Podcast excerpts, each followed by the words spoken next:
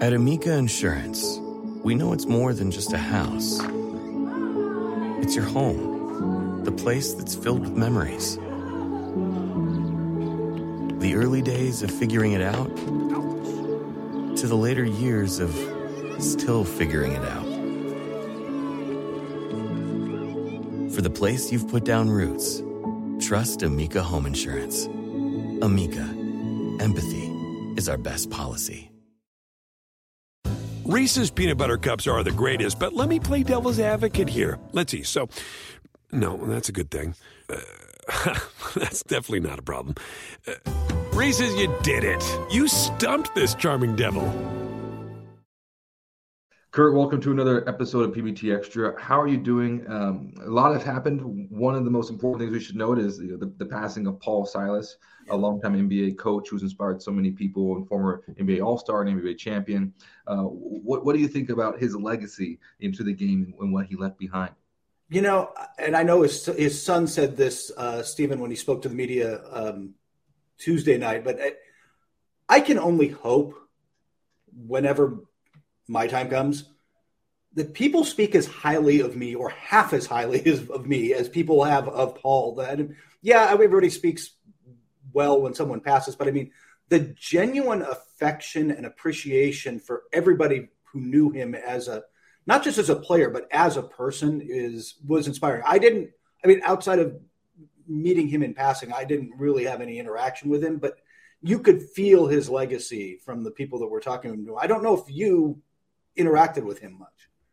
No, I didn't have um, the pleasure, but you know, like you said, some some of these quotes coming out, like LeBron James, you know, actually started his career in Cleveland yeah. under Paul Silas, and the, the, things that he said, saying he, he's one of the best uh, human beings that he's ever been around, uh, one of the greatest human beings he's ever been around, and uh, you look at some of the other quotes too from some of the coaching uh, tree that came um, that came out of Paul Silas's coaching tree, and they were saying he's like a god to our family. yeah. That's so it's just it's pretty amazing to see the people who um, who are impacted by him so profoundly. Yeah, no, it's it's it, it, that isn't that ultimately. I mean, don't not to get more, but like, but the legacy you'd rather leave. It's it's it's great to be able to leave family. Maybe you can leave them money, or you can leave them some, you know, something else. But that's the legacy. That that's the legacy I would want to leave that that kind of kindness to others. Yeah, and uh, I, I, found I found the quote. It was um, Steve Clifford, um, uh, coach of Charlotte. He said, "For my family, he's a god. He's larger than life." Um, so yeah, just being able to open the door for so many people, including your son. And then this is one thing, by the way, Kurt. And then we don't have to spend too much time on this.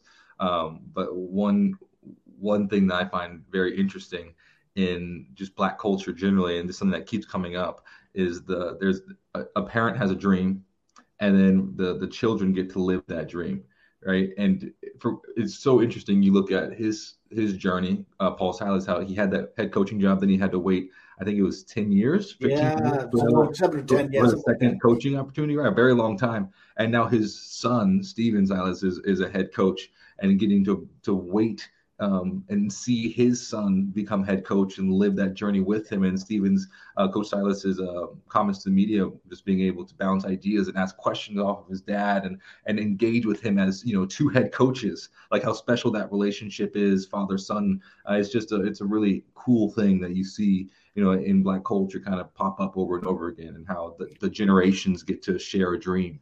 And so that I always thought that was a, a really touching story about the Silases. Yeah, that's, that's well phrased. Yeah. So moving on to business, uh, the business of basketball, I, I wanted to get your take on Cade Cunningham. Season-ending injury. Um, he's having surgery. He only played in 12 games this season, but he's been very productive. A shade under 20 points per game, six rebounds, six assists. What have you seen from him this season after a very impressive rookie year? Um, do you think he took a step forward? I think he was starting to, yeah. I mean, there was a lot on his plate with what was a young team, right? I mean, they did get Bogdanovic. They had a couple of veterans, and they they thought they might be able going into the season that maybe they could sniff around the play-in, like if things went well. But it was going to be about Cade's growth, and to me, he looked like a guy who had taken that step as a leader. I don't know if the it showed up in like counting stats, but in terms of his control of the game, his his floor generalmanship, I'm going with that. That's a word his poor gentlemanship is. Um, I, I thought he was really playing well. I mean, you, you saw him. I mean, what do you think of? I thought the Detroit Pistons, and we mentioned this a while back. I can't remember how many weeks ago. We, we got to talk about them briefly. Um, I feel like I feel like I have a feeling we won't talk about them again for the rest of the season. Until we talk uh, about the lottery, unfortunately, yeah. Yes, unfortunately. But there was a moment when I saw them play. I think it was the Cavs, really tough, and I thought that was interesting because um, I thought I, I, could see a spark of the future there. And um, to me, this team is long. They're they kind of have like this. Um, this unbridled athleticism, like you know, like a like a like a group of just these maverick horses, which is very exciting. And I do agree, Cade Cunningham, he's always been very poised. I mean, even in college at Oklahoma State, like super poised, super focused, and to have that maturity on the floor, even going down to the final shot every time, like ice in his veins.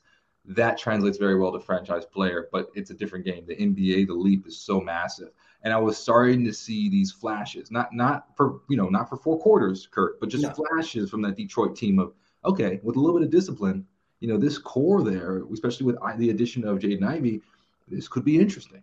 Yeah, and and, and now we're gonna have to wait, you know, and it's just we're gonna have to wait to see it all gel. But I thought they were heading in the right direction prior to his injury. I'm with you. They Isaiah Stewart in the middle, like they had a really talented young group, and it was just a matter of watching them develop. And Cade seemed to be, I don't say his game was maturing the fastest, but his game was always a little bit that way, right? It wasn't, it wasn't just, I'm, know, Jaden Ivey is just blowing by you with his, his athleticism. Cade Cunningham's the hesitation moves and the, mm-hmm. and the control of the game and the passing and the seeing things and kind of playing at his own pace, which is kind of rare for rookies and young players to have that that pace where they're not going to be rushed by you. And so I, I'm glad he's. You know, I don't know. Did you ever have stress fractures? We've we've dealt with it in our house with my wife. I don't know if I, I actually I honestly can't remember my injury history. I know I broke something, I, I but I, I think I broke something in my my hand. But yeah, nothing like because his is a left shin. I, I didn't have any yeah, deal. Yeah, yeah, and, and we're running on a hardwood floor. That's a you know a big deal. But with my wife's a runner. She had a stress fracture in her hip it's something that they've got they put in screws and once it gets reattached and stable it's strong and you're fine but you can't mess with it because it could be you don't want it to become a, a lingering ongoing issue so I, I, I'm, I'm glad he's getting it taken care of because he's such a special player and such a part of them going forward that it's you know I'm just glad he's it's getting done because it doesn't mess with their future I'm I'll tell you, a lot of people around the league now, Corey, are talking about their present. What what do you do now? Do you do you become sellers? yeah, I, I don't know. I, right now, you know, you know, you have an interesting lottery coming up, and you mentioned it at the top of yeah. you know the beginning of our conversation about Cade Cunningham. You know, I think it's hard to um, not talk about the Detroit Pistons now without looking at the lottery.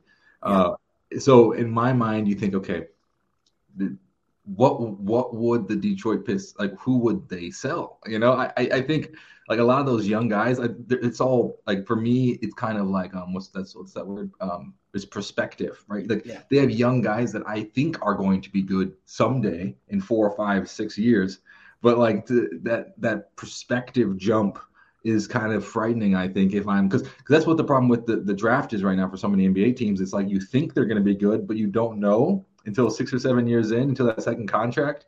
And so I think right now it's it's a real big gamble. But I do so I don't know what they would I don't know what they would who they would sell and if they would get anything of value in return. Yeah, the, the rumors have been. I mean, they they're definitely. I I think Nerlens Noel will probably be on the move. Um, he kind of makes a fair amount, almost ten million, a little just a little shy. So, but i am not sure how that.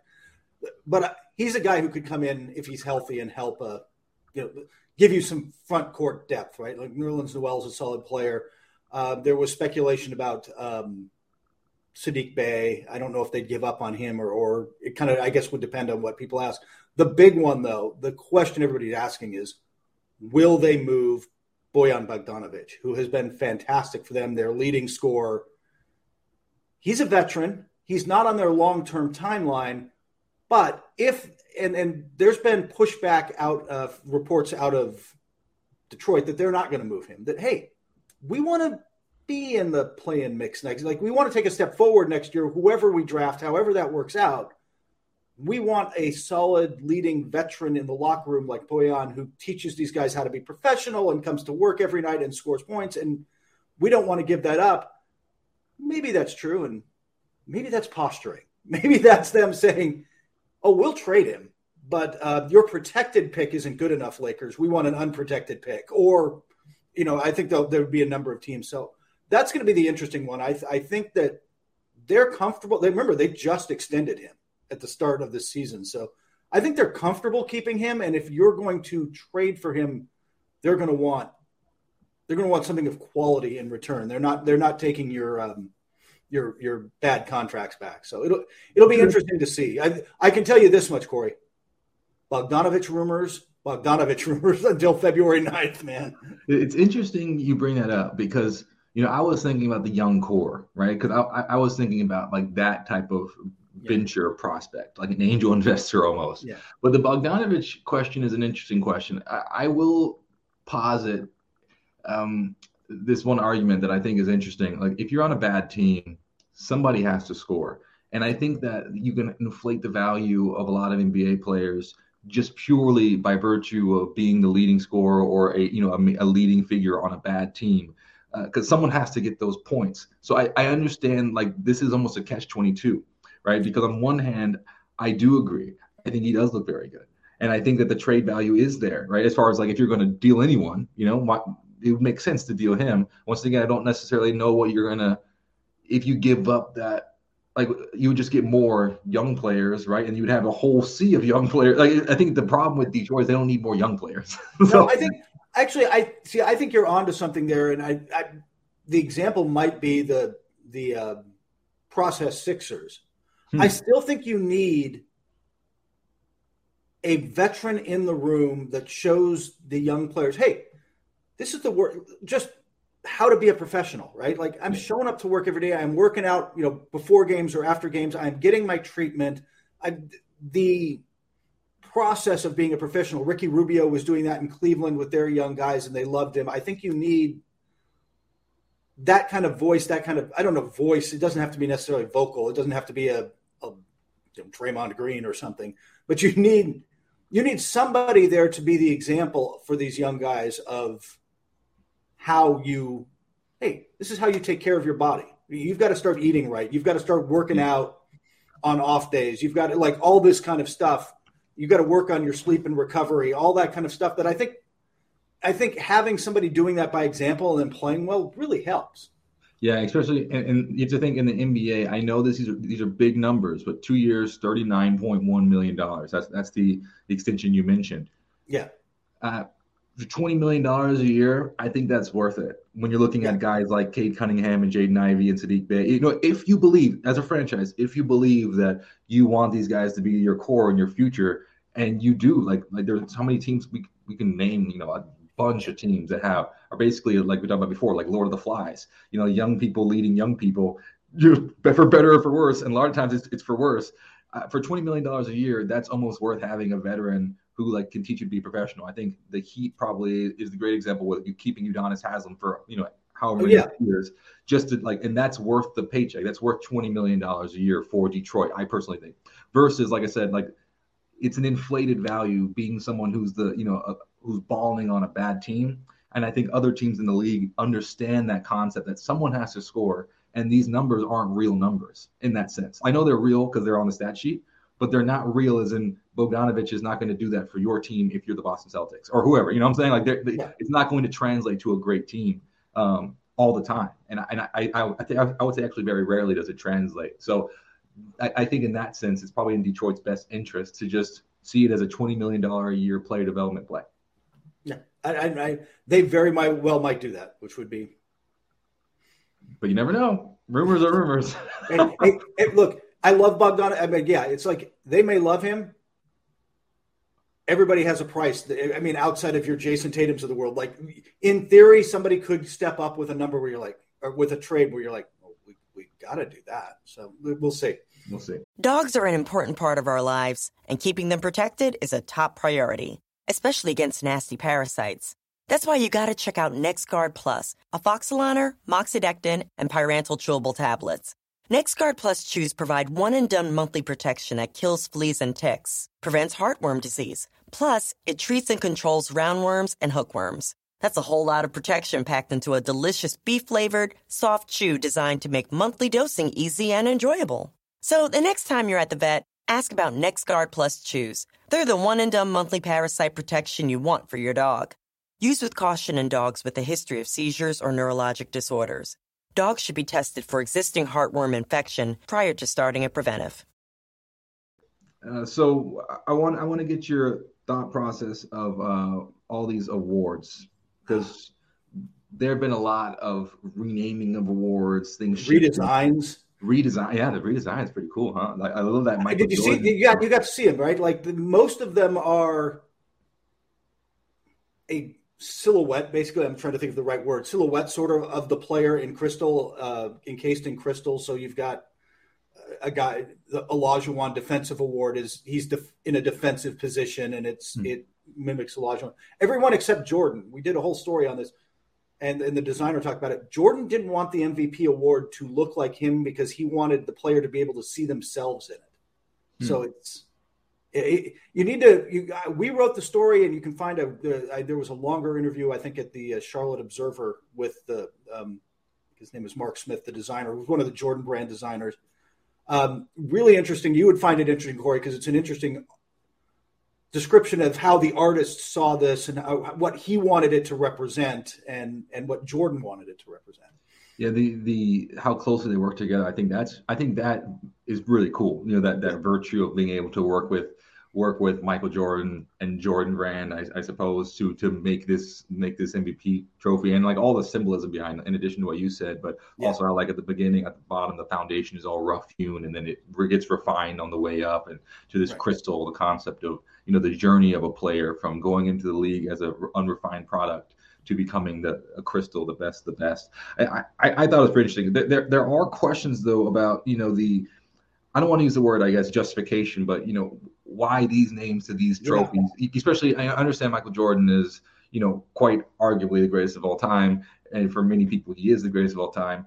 But Kareem Abdul-Jabbar does have six MVPs, and Michael Jordan yeah. does have five. So, you know, wh- where do you stand on these arguments? Yeah. By the way, I I just like that I can now say Kareem has the most Jordans. I'm not even. like, like, it's fun. kind of a weird.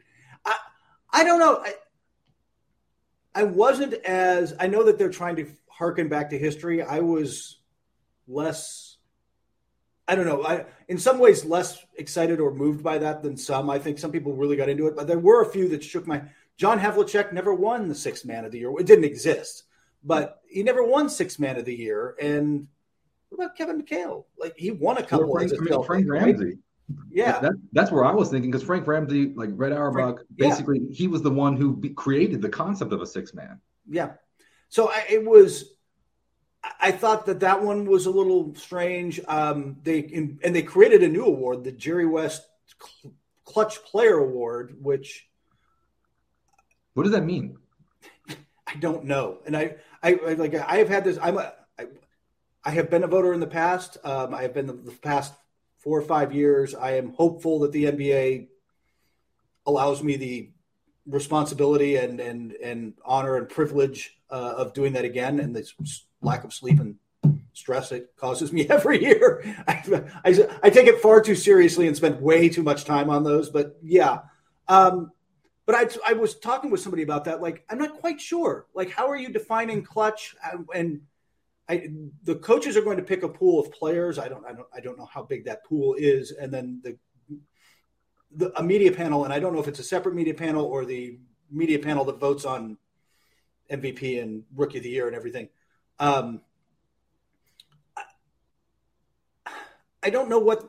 I guess my question is just I've got to think about it. Like, is that just? It's not just making game-winning shots. It, what Damian Lillard does, what Luka Doncic does in the clutch is create those shots for themselves and others. Like, and how do you factor that in?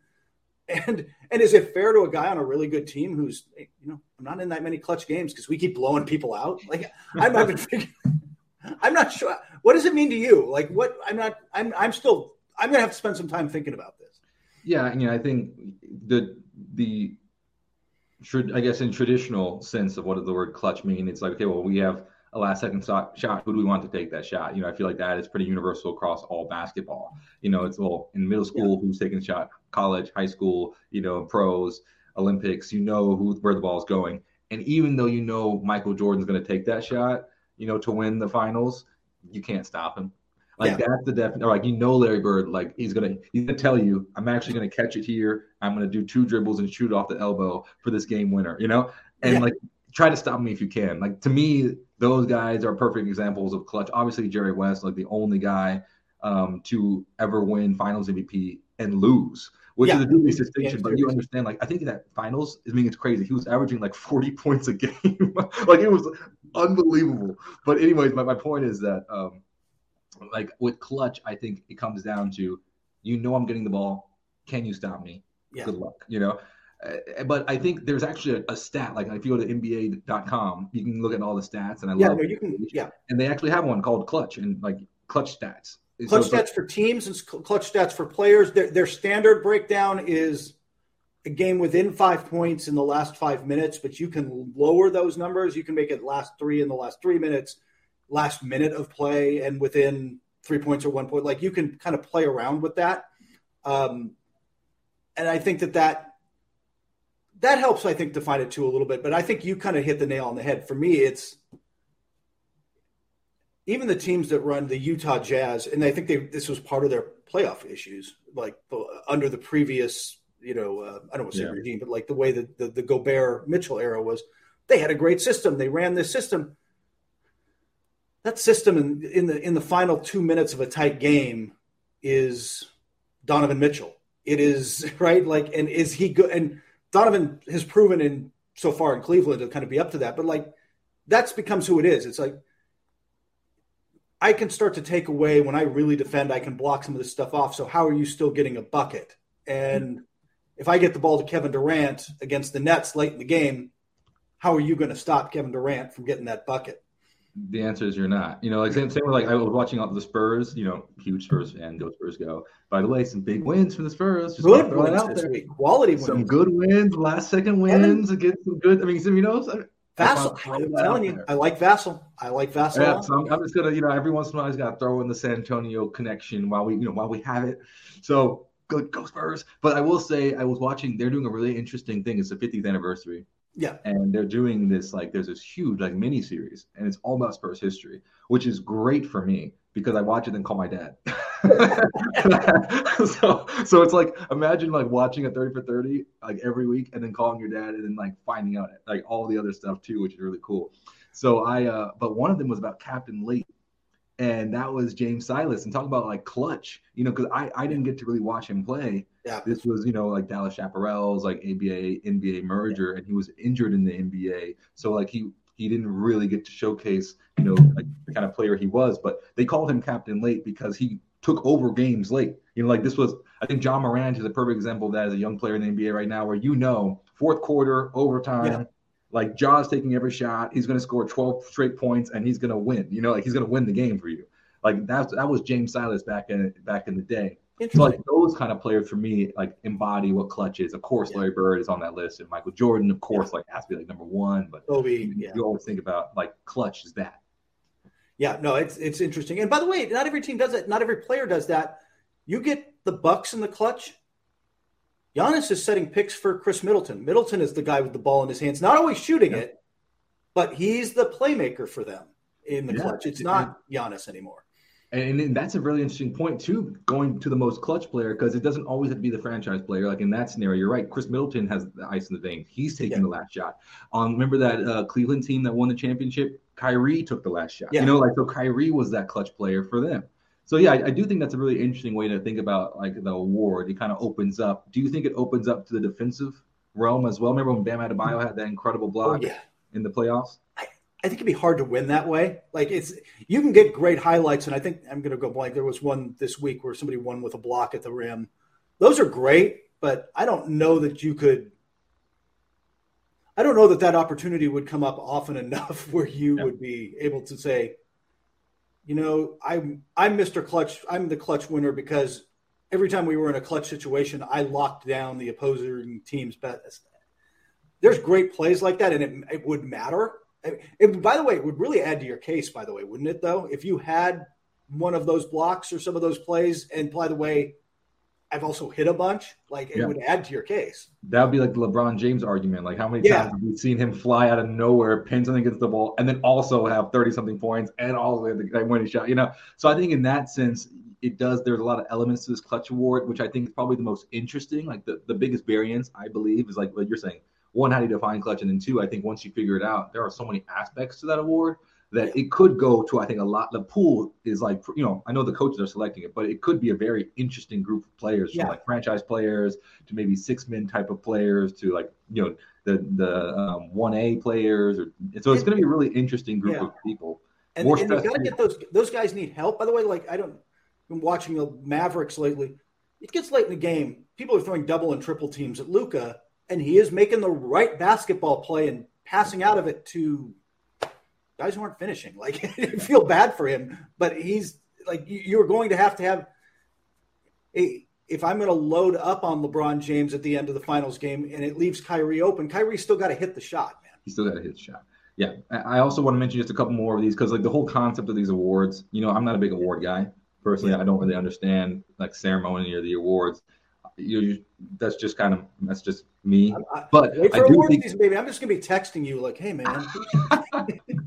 yeah, I mean, it's just like win the championship. I guess I'm a very simple dude. You know, it's like what's the most important thing? The team success. But the individual awards are cool because like I think one thing that the NBA is doing a really good job of is reintroducing history. Because I think the yeah. important thing about this time is and, and like I said, I'm doing this because of the Spurs as well as I as I learn about Spurs history in greater detail and greater depth.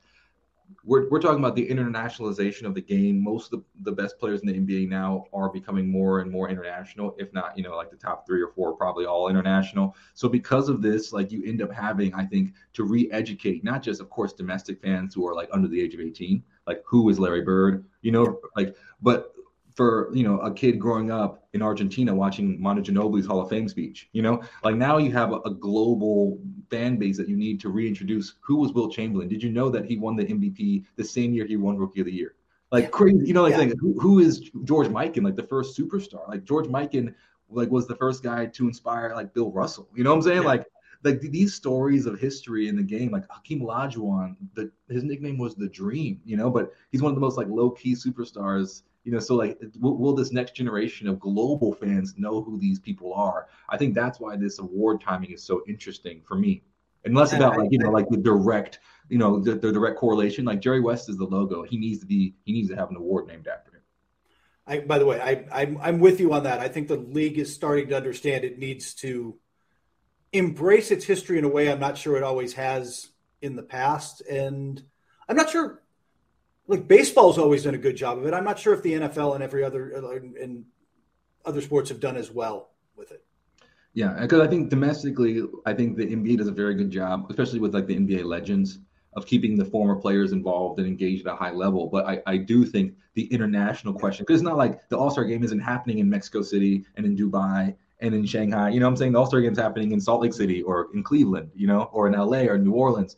So I think that the, the NBA awards, um, doing it now and doing it in such a big way, in such a public way, is a great way to engage the global audience and fan base in a way that reintroduces the history to them.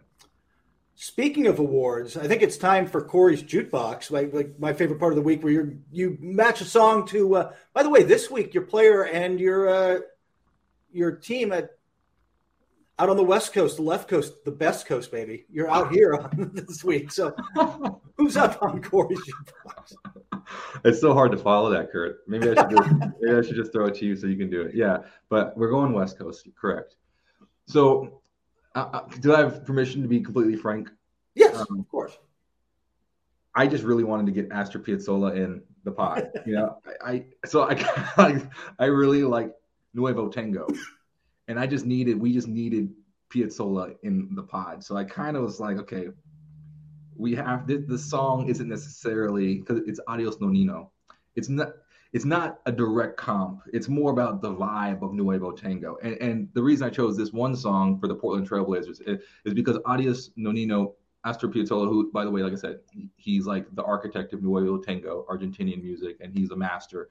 Um, he he himself said that Adios Nonino was probably the finest tune he's ever written. That there were like angels while he was like you know shepherding him while he was writing this tune. So it was just more like this is you know characteristic of a masterpiece in, the, in, in a master's mind. So that's why I chose that one song. But it's more about the vibe. And if you've ever have you ever listened to tango music? A little, but not not not as much as you. Now, see, this is another one where you got to just text me the link like you did last week.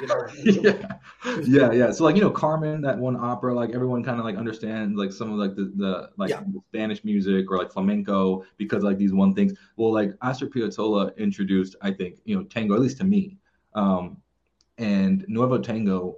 There are sounds that just don't make sense. Like I've, I, if you listen to music, that some music is so jarring. I would say like the Indonesian Java court music is pretty jarring. Like Imperial Japan music, like if you listen to like old school Imperial Japan Japanese music, like that is pretty jarring. There are sounds that you just don't normally hear. Scales, like I would say, classical Indian music too, is very like. I've heard that. Yeah, I felt. Yeah, there are sounds that just yeah. don't like they don't like exist. It's in like in our kind of Western, like more like American type of uh, musical vocabulary. So like it's very jarring to hear these sounds and that's what when I first heard like Piazzolla's music, I was so shook, Kurt. And I think that's kind of when I watched Portland. There are it, it's almost like not unrecognizable, but it's so foreign and distinct to me at times where it's so it's beautiful, but it's also like self-destructive and kind of like jarring. And and I and I think that mixture to me is both intriguing and dismaying. So when I see like Damian Lillard doing what Damian, you know, hitting 11 threes I'm like, whoa, 38 points. what a performance by him, right? And then you see Anfernee Simons like growing. I think he's one of the most, I guess, underrated guys in the league as far as development year over year. I, I think he's done a very good job developing into a, a good yeah. young player, yeah. kind of like Tyrese Maxey or what we thought Terrence Mann was doing in, in LA. Like, you know, I think I would thought he's probably one of the best young players developing right now. Nurkic is confusing to me. But like that team generally, I'm like, there are moments where I'm like, they look beautiful, and there are moments when the train kind of like collapses so that's why I chose Piazzolla's Nuevo Tango to describe them. Interesting, interesting choice. And that's um, the, they can be. I, I like the analogy because I think we're so used to a certain style with the Blazers and a certain team, and they're they're different this year. They're yeah longer. They're more athletic. They're almost more Toronto like in the way they play. It's, it's interesting. That's exactly where my mind went. They're very Raptors. It's very, it's a, but it's a, it's a strange moment. I can't recognize it. Yeah. Um, so, anyways, that's that's the that's the team, and then for the player, we just have to continue, you know, really applauding Anthony Davis and his play. I think. So we just went. I just went straight for purple and gold. I went Purple Haze by Jimi Hendrix. I just, look, like this is just psychedelic music. This is just rock and roll at its finest. Like I just don't understand. We're watching like this transcendent like psychedelic per, like performance night after night by Anthony Davis. Um, and it was a nice little ode to the purple. Yeah, I like that. I, the connection there. And, and by the way, he's we talked about this last week. He bought into playing the five. He's he's having an certainly all NBA, maybe you know maybe MVP. We'll see where things land. Kind of conversation, but this is the best he's played since New Orleans easily. This doesn't this feel closer to what everybody hoped for him. Yeah, and because you look at his skill set. I remember watching him in college, and I mean, I, I, it was just, yeah. I mean, it was it was shocking. And I feel like there are only a few players. I'm trying to think in recent memory. I'm cycling through my mind. You know, Zion was shocking when I first saw yeah. him in person. I just could not, I could not believe it, and I, I still can't believe it. Um, I would say Oscar Tshiebwe right now, the current college player, where I'm just like shocked. Like he reminds me, like the way that he plays reminds me of like like a Patrick Ewing type of like you know, it's like a yeah. very interesting game that is like powerful and graceful and beautiful. But like Anthony Davis was just all around, yeah, uber talented. So to see him, like I said, hit this like psychedelic st- stage right now, where it's almost like wow, like I've seen you play in the finals. I thought he could have been finals MVP when the Lakers won. We talked about yeah. this. I thought he, I mean, I thought it was a toss up between LeBron and him. And now he's playing at a level that's above that. Is, I mean, it's psychedelic. Hey, credit to Darvin Ham, too, for hey, we're going to run everything through Anthony Davis. This is going to work, and it has for them and for him. I mean, at least lately they've been better, and uh, and he's putting up you know with 37 points in the loss to the overtime loss to the Celtics, but I mean played played brilliantly, and it, that loss wasn't on him. Well, he missed some free throws. Well, the, the free throws, the past two, the two losses recently. But, yeah, but once again, like I think this is kind of I don't know if you're I know you're following the World Cup because I know you love soccer. Yeah. But like you know how Argentina lost that first round, the first match, and yeah. then they down there in the final. Arabia. Yeah, I feel like that's kind of like the same type of thing for Anthony Davis. Like you know, you hear about that, you know, where you might have like some close losses or whatever. But it, if it happens early, you know, then it, it gives you that strength later on to hit those. I mean, he was 11 for 13 from the free throw line, right? So like you, you yeah. make those two, you would have been perfect with the free throw line. Those are just the two that ended up deciding the game at yeah. that moment. So you look at maybe in two, three months, it, you know, see if you look back at this little stretch and see how it, uh, you know, helped him get through it. Yeah, it's it's I he has been. I, it's been one of the bright spots of the season. He's been truly special. I think the last piece before we before we leave this is I think that because Anthony Davis has hit this psychedelic stage, I think that I think no one really has benefited more than Russell Westbrook. You know, because I think Russell now like there's absolutely I haven't heard anything about Russell Westbrook for a very long time, which I think is actually a pretty good thing. You know, in, in LA terms. So I feel like, and you seeing the numbers reflect that. I feel like he's actually starting. We talked about James Brown in the payback. I think he's like accepting that role and he finally doesn't have media scrutiny on his every single move as if he was the, the, the thing that made the Lakers go. It's Anthony Davis, and I think Anthony Davis is proving that, and I think that is giving Russell Westbrook room to to be effective. Yeah, yeah. This this wasn't the Russell Westbrook corner, but yes, not only that. I mean, it helps because they couldn't the forty-seven million dollar contract. They they they're still talking to teams, but they can't trade him really, right? Like that's just too much.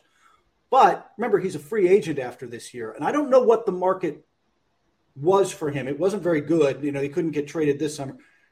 I don't know what the market would have been for him before, but now, if you genuinely believe he'll come in and be your sixth man and accept that role, on there's going to be a lot more teams interested. Um, there's if he's willing to do that and, and is serious, I mean, whether the Lakers re-sign him or he goes somewhere else, um, that opens up a lot more possibilities and just more years. He's just he's not at a place in his career where he can be the number one alpha on a team that's going to do much. But as a sixth man, could be different short list, I would take him. yeah, so I would definitely take. So I, want to hear your I want to hear your thoughts though, Kurt, because we're moving to Kurt's corner, and I know we weren't supposed to talk about Russell Westbrook. It's an interesting conversation. I want to talk about Kyle Kuzma, who you know once again another young player that I've been very impressed by his development. You hit it a couple weeks ago. You you called it. You said, okay, what's the trade value? Now you know there's been some more movement on that front. Kurt, is that do I understand that? Correctly? Yeah, I, it's really built up. I, I, I think last week we talked a lot about, hey, do you resign him? If you're the Wizards, what do you want to do? And I think we didn't touch on this aspect. He's got a $13 million player option next year that he will opt out of because he's going to make north of 20. He'll make a Jalen Brunson, um, I don't know, Tyler Herro kind of contract, right? Um, what we didn't touch on was this. Does he want to be there? because there's now a sense from other teams mm-hmm. that there's a let's just say there's been a lot of buzz, and I, other people have reported this, but if you're the Wizards, you've got to get that feel right now because if you don't think you can resign him, your hands forced, Corey. Yeah. No, that's such a great point. Do you think he wants to be there? I've heard buzz that he wants a contender or brighter spotlight than he's getting in the nation's capital. But yeah. Which but, is interesting, by the way. By the way every, every, agent says that about their player. So, you know, like, I don't know if he wants to be here. And, you know, I don't know if he wants to be here, Corey. I don't know if he, so yeah, all the posturing. So we'll see where that lands. But um, let's just say there's been a lot more Kyle Kuzma buzz. And by the way, if he's genuinely available, if talk about a player who could help a whole lot of teams, guy. Yeah, and and I I agree. I think it's an immediate plus. I mean, because remember, with a lot of these young guys, it's you know it's about I personally believe uh, managing ego. To you know, and expectations, and I think that the time I don't want to say you know it's not Castaway. We're talking about Washington D.C. But like as far as the standings are concerned, it's basically Castaway. He was basically on a deserted island, you know, in well, one of the biggest markets in the country, crying out, you know, Wilson or whoever his name was, like basketball player, you know.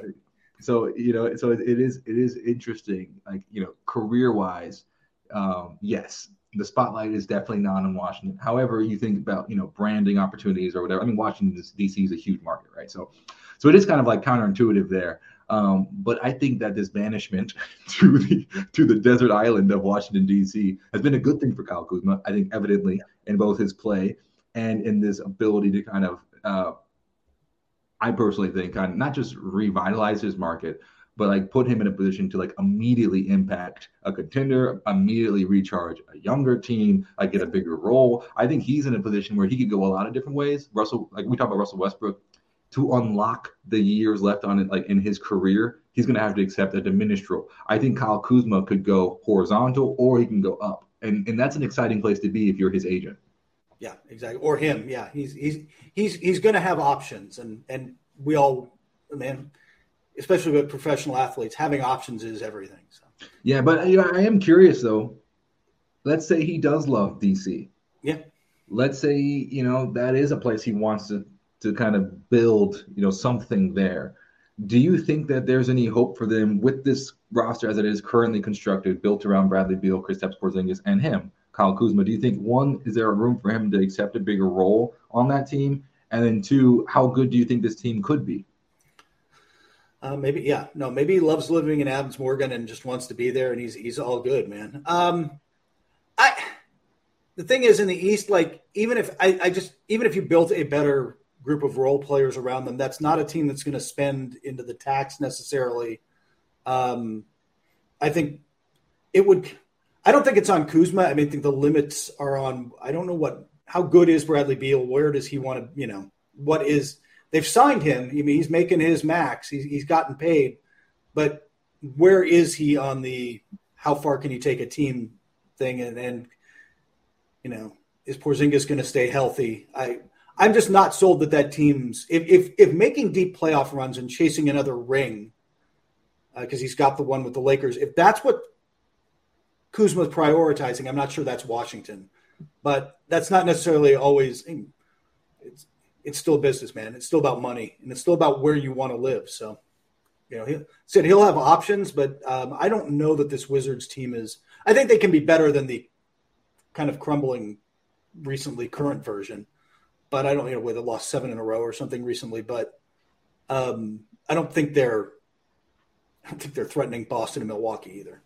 Yeah, yeah. Last ten, they're one and nine. Currently, lost seven in a row, sitting yeah. in the 12th spot in the Eastern Conference. Yes, I agree with you. Um, their peers are the Orlando Magic, the Charlotte Hornets, the Detroit Pistons, and the Chicago Bulls. Um, so yeah, I, I I agree with you. Uh, I am curious though. I am curious to see exactly how this is going to settle. Do you think when do you think it would be resolved? If are we talking, you know, February?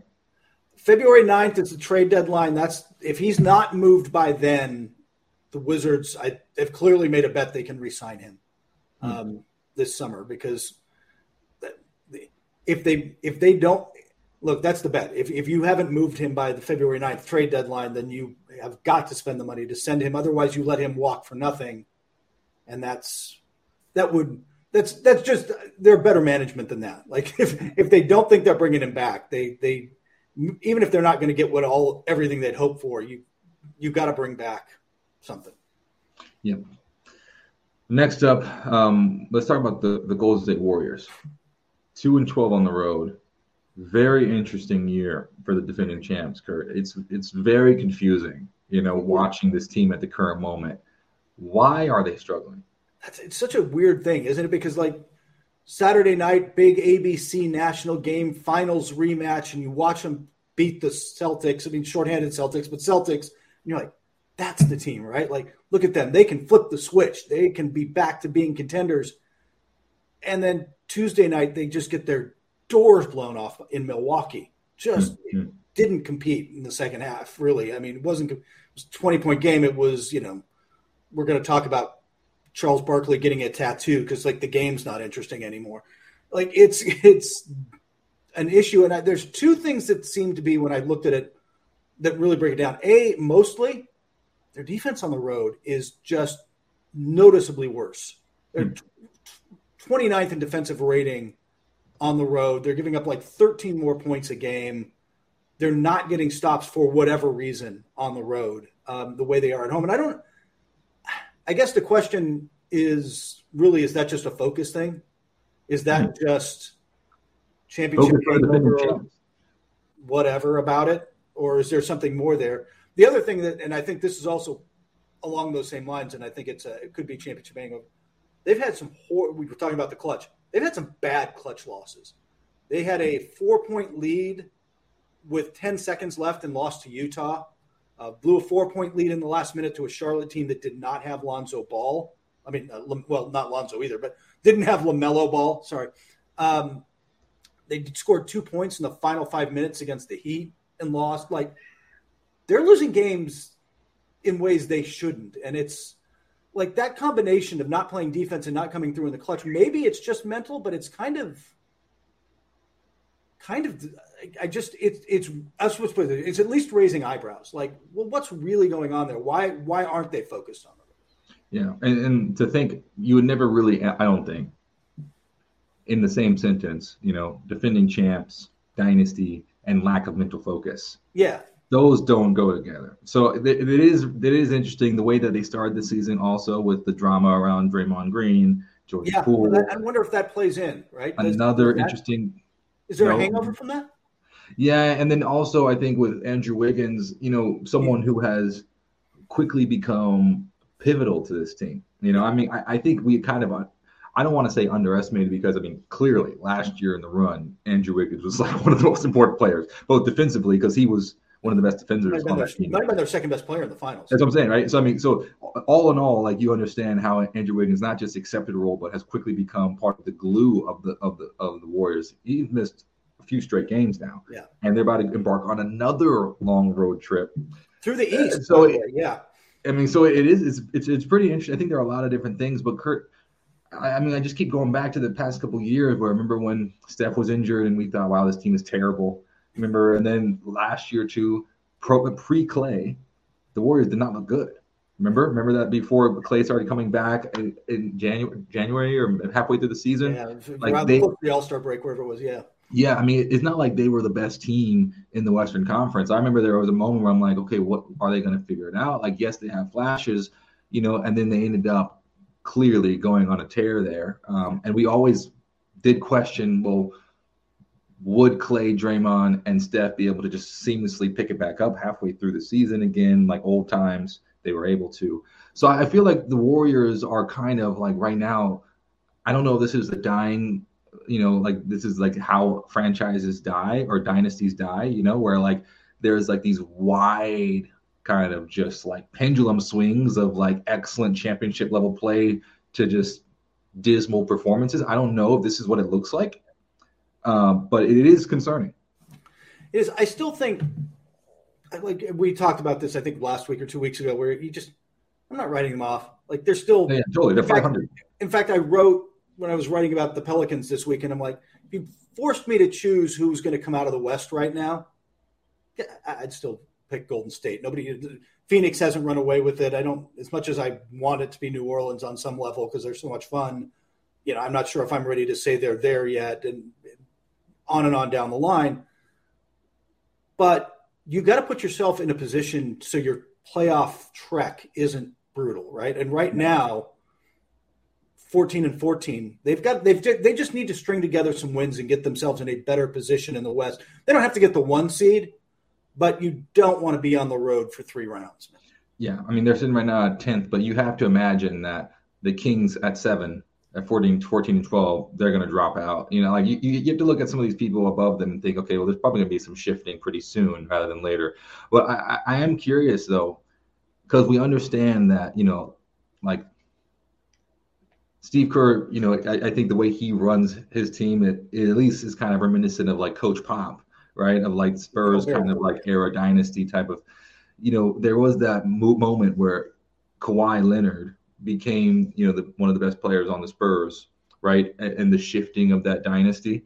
And I wonder if we're watching something similar to Golden State, uh, Golden State right now, where you know as Steph Curry gets older and like we don't know if Draymond's returning. That's that's a huge question mark. You know that that big three, Andrew Wiggins has kind of like become like their Kawhi Leonard in a weird way because I thought it was going to be James Wiseman. And it hasn't been James Wiseman, right? So, it, so I thought you could argue, oh, is it going to be Jordan Poole? He's taking steps forward, but he's not like franchise player, you know. And and I think, I think Wiggins is like he was a franchise player, and then now I think he's becoming a bona fide franchise player in a few years if he continues to progress at the rate he's progressing. And like, so I think it's an interesting question of like, well, you know, the Spurs post Kawhi fell apart, and after Tim Duncan's retirement, and I wonder if like we're we're witnessing a very pivotal moment in the dynasty, the health of the Golden State dynasty. Yeah, I, I think we are. I, I think that they realize that this dynasty, as constructed, is has crested the hill, and I don't sure how far or fast. I, mean, I don't know what that downslope looks like, but their best days may be behind them. Uh, by the way, I thought it would be Kuminga. Yeah, I thought yeah, yeah. the guy with the crazy athleticism who was Kawhi like, and he's developed into a solid rotation player for them, and and, there certainly the potential is there for more, but he hasn't looked he hasn't looked Kawhi like, right? Yeah, I mean, no, no, very few people look Kawhi like. well, let's make that very clear. Very way, did, Kawhi, Kawhi, I watched. I was at the Lakers. Uh, I'm sorry, Clippers, um, Celtics this week and he had one play where you forget how big his hands are. And the rebound comes into a crowd and he just goes up and claws the thing, pulls it out, and then leads the break and ends up finishing with a dunk. But his ability to just one hand a rebound that everybody else is doing this for changes the dynamic. Like it's just a subtle thing that he can do that nobody else can really do in the league, really. Yeah. Yeah. Okay. So now uh, it's time for the fun segment, Kurt. Um, holiday season is here. You know, the 30 Rock, I went the other day. The tree looks gorgeous. I would say, how does it look? I mean, it looks very gorgeous. It's it's um, and then right across the street is that Saks Fifth Avenue, right, with the, all like the the lights and the show. You know, it, it's New York is full on Christmas Hallmark movie. That's what it looks like. Um, I'm curious because there are so many people traveling for the holidays. I don't know if you're traveling for the holidays, but if if if I were to visit you in California for a West Coast Christmas, you know, where where would you take me? What would be Ooh. the the must sees for the, the holiday season?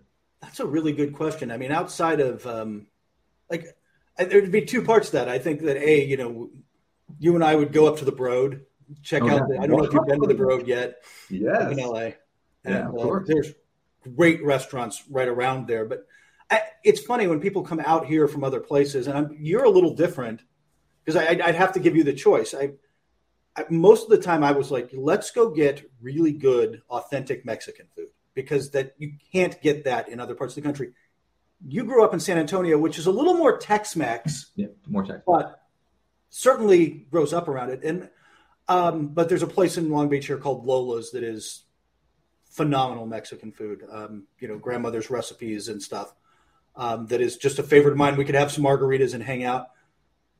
Or do you, my neighbor, our, we'll call it the neighborhood joint. We moved, so it's no longer literally around the corner, but we still go back there for birthdays and celebrations. It's still the family spot. Is a place, place called La Parolaccia, which is a Italian, um, yeah. um, almost Roman style food. Really incredible cacio de pepe and, and more traditional Roman stuff. But they also do some Napoli pizzas. Like, but real home style Italian food neighborhood joint.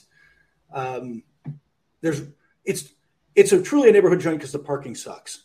So like most of the people have to walk That's there. You know. It's almost New York like where it's like well, you can't park. So um, yeah, it would be one of those two. I'd have to. I don't know. It depends if you're in an Italian or Mexican mood when you're out here, and we'll figure it out. You know, I, I feel like we go one one day and the other one the next day. Yeah, maybe maybe we'd have to do both. If all right, I'm coming to I'm, I'm coming to New York. I'm, are you going home for the holidays? Or are you going to be in New York? No, I'll be I'll be here in the city. So if you right, so if I'm coming out to the city, which yeah, I, I haven't I, been out. I, we were just talking about trying to do this. Maybe that's this summer or something because we miss oh, being out in the city. Um, like if I'm coming out, what are we doing? Yeah, I mean, so I, I feel like first and foremost, you know, first of all, food wise, I I'm not like a huge restaurant guy in the sense of like I'm not gonna go, you know, go to I don't know some trendy website and find out all like the hottest restaurants yeah. in New York City and then wait in a line and go there and you know yeah. put a reservation two months in advance. That's not how I roll. So I would have to take you to all my um, hole in the wall spots in all the different boroughs. Like we we just pick one. So like there's this place in Staten Island, and this is interesting because the ferry. I don't know if you're familiar with this, but in New York, in Battery Park, there's this ferry that is like free. So, yeah. and you go right next to the Statue of Liberty. You get like the best view. So, um, it's the easiest and best way to look at the Statue of Liberty.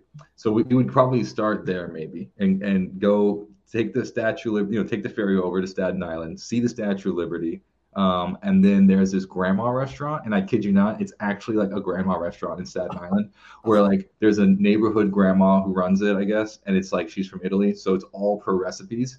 It's like the tiniest restaurant. There's like six tables, oh, and and and it's like like a random like hole in the wall spot next to the ferry terminal in Staten Island. And then there's like every week there's a guest grandma. I, I can't make this up. There's a guest there's a guest grandma who comes in and cooks her like local cuisine from like Morocco or Greece yeah, or like wherever she's from. Those those kind of spots are my favorite. Those kind of old, there was a Irish pub that was near me um, for years, um, and the wife of the owner was Sri Lankan, and once a year when the mom would come out to visit the daughter and the grandkids and whatever she'd come in the kitchen for a week and make like Sri Lankan curries and all this Sri Lankan food. It was so good. Like for a week, I'm like, I'm going to be here eating dinner every night. Every night. Yes, yes. I, I don't know what it is, Kurt, but grandma food just tastes better. And it does. It's just. I, mean, I don't know what it is. Maybe it's.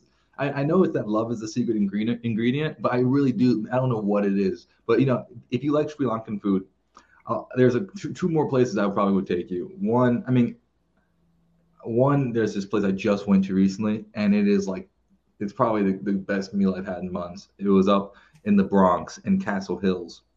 And uh, same thing, it's a hole in wall, maybe seven tables, and um, it's all Bangladeshi food. Ooh. And it is like the I mean it's literally it's like the best we we ate like a feast, me and my friend, and it was like 20 bucks. So like I would take you up there and we would like go take the train uh, all the way up to the Bronx, go to that restaurant, or we could go to this other spot in the Bronx that's um, Jamaican food. It's right underneath the subway line, right across from Yankee Stadium. So whenever I used to go to Yankee games, you'd get this Jamaican spot. They had the best oxtail that I've had in New York. I um, I love that you love oxtail because that's not something everybody eats, and I'm a huge fan. So yeah, yeah. So we, we probably that's where we I think those three: grandma food, Jamaican oxtail, and like jerk chicken and yams, and then we would go get Bangladeshi food. So mostly in the Bronx or Staten Island. I don't know if that's exciting to you, but that's if you came to New York, I, we would go to the Bronx and Staten. I mean, Staten Island is the hottest spot in New York now, according to Colin Jost. So we'll. Uh, well, for all the for all the latest NBA news, articles, and more, head on over to NBCSports.com/NBC. Uh, and sorry, slash NBA, excuse me, NBA, NBCSports.com slash NBA. And uh, best best uh, uh, holiday season to you and your family. I, you know, is your daughter coming back? My daughter is home from UC Santa Barbara um, now, so yeah, it's it's Great. been it's fun to have everybody back under one roof. Look at that! Happy holidays! See you next week, Kurt. Every day, our world gets a little more connected, but a little further apart. But then, there are moments that remind us to be more human Thank you for calling Amica Insurance. Hey, uh, I was just in an accident. Don't worry, we'll get you taken care of. At Amica, we understand that looking out for each other isn't new or groundbreaking. It's human. Amica, empathy is our best policy.